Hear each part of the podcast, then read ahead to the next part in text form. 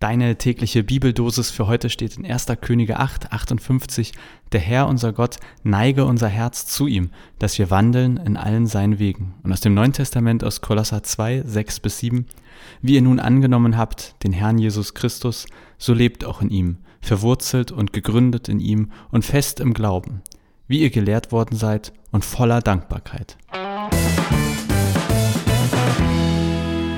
Ein Herz mit Neigetechnik. Da muss ich gleich an diese IC-Züge denken, die irgendwie erst toll angepriesen wurden und dann äh, wurde den Leuten reinweise schlecht. So das Wort reinweise in Verbindung mit Zug, naja, eigentlich wäre das genau eine Vorlage für einen schlechten Wortwitz, aber lassen wir heute mal außen vor. Äh, wenn ich das richtig verstehe, dann sind diese beiden heutigen Verse sich sehr ähnlich. Im ersten Vers geht es darum, dass wir auf Gottes Wegen wandeln und im zweiten sollen wir in ihm, also in Jesus leben, in ihm verwurzelt und gegründet sein. Jetzt mal ganz kurz gesagt, da steht, Leute, seid mit Gott unterwegs. Ein Unterschied gibt es aber, oder zumindest ist mir eine Sache sofort ins Auge gesprungen, und zwar das Herz mit Neigetechnik. Da steht ja Gott, also Gott neige unser Herz zu ihm. Nicht wir neigen unser Herz zu ihm, sondern Gott neigt unser Herz zu ihm.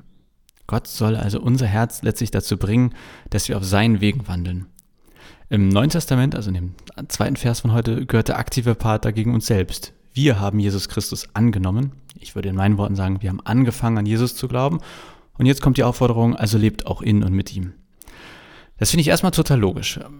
Wenn man heiratet, dann soll man ja nicht nur verheiratet sein, sondern auch verheiratet leben. Martin Luther hat mal unterschieden in ehelich sein und ehelich leben. Ehelich sein würde bedeuten, zwei Leute sind verheiratet, faktisch steht das irgendwo, das wurde vor dem Staat festgemacht, aber ehelich leben, das ist eine andere Sache. Und ähnlich ist es, glaube ich, beim Glauben. Es ist eine Sache, ob irgendwo steht, dass man Christ ist, ob man Kirchensteuer zahlt, ja, ob man zur Kirche kommt oder schön fromme Sachen sagt.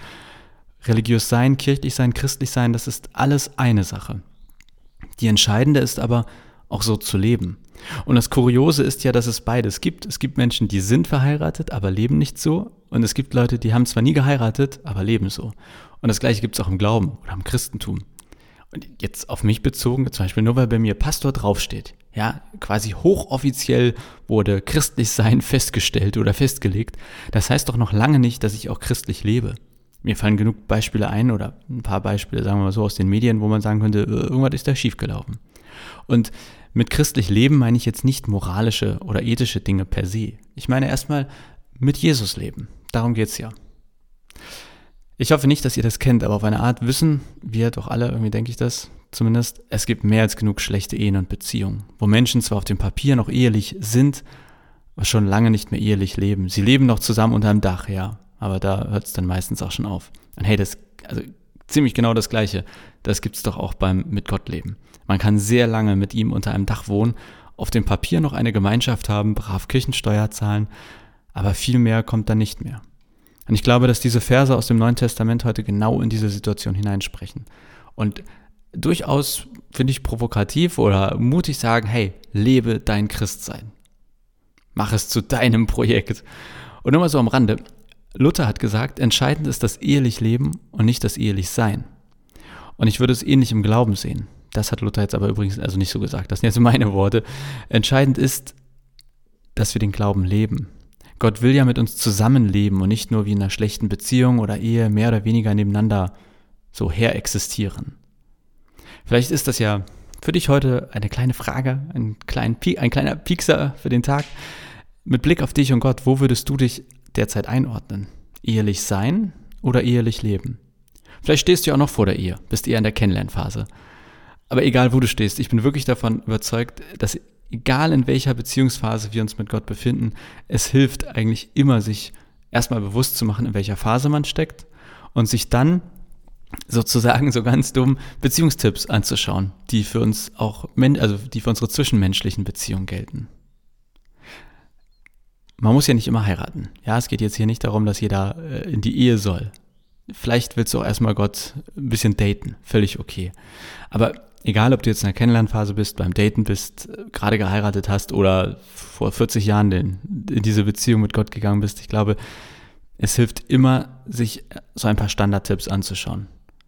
Und ich finde, der Standardtipp schlechthin für Beziehungen ist, wenn ich jemanden besser kennenlernen will oder die Beziehung wieder verbessern will, dann hilft eigentlich immer mehr qualitative Zeit miteinander verbringen. Eigentlich wollte ich heute mit euch aber über das Herz mit Neigetechnik sprechen und jetzt mit Blick auf die Uhr, das wird äh, eng, da bin ich mir ein bisschen abgedriftet hier, äh, quasi von der Neigetechnik rausgeworfen worden. In aller Kürze zum Schluss. Da steht hier in der heutigen Losung, dass Gott unser Herz neigt, also dass Gott unser Herz neigt. Und das finde ich ultra wichtig, denn am Ende ist für mich der Glaube wie die Liebe unverfügbar. Ich kann nicht machen, dass ich jemanden liebe und ich kann nicht machen, dass ich glaube. Die Beziehung, ja, das ist dann unser Bier, wie wir die Beziehung führen. Aber damit es Klick macht, da braucht es Glaube, braucht es Liebe. Und die können wir nicht machen. Ja, wir können Liebe machen, aber ne, ihr wisst, was ich meine. Also Liebe und Glaube, das bekommen wir beides geschenkt. Manchmal ohne danach zu fragen. Und manchmal bekommen wir es nicht geschenkt, obwohl wir sehr viel danach fragen. Und das kann manchmal entlasten und manchmal nerven. Denn wenn ich glauben will, aber einfach keinen Glauben bekomme, ey, ätzend, was soll das Gott? Das ist ein anderes Thema und das würde jetzt zu weit führen, aber ich, ich äh, hoffe, dass ihr eher so dieses Entlastende ähm, heute mitnehmt und nicht das Ätzende daran, nämlich erstmal ist Glaube wie Liebe unverfügbar und Gott ist es, der unsere Herzen neigt, der uns quasi das schenkt, was uns in eine Beziehung mit ihm bringen kann. Aber wenn wir da sind und wenn wir das Gefühl haben, ich habe sowas in meinem Herzen wie Liebe, wie Glaube, dann aus meiner Sicht ist das ähm, schnell oder häufig Beziehungsarbeit. So viel für heute. Ich wünsche dir einen wunderbaren Tag, hoffentlich voller qualitativer Zeit für dich. Man ist ja auch mit sich selbst in Beziehung, Partner, Partnerin sofern vorhanden und ganz besonders heute für Gott.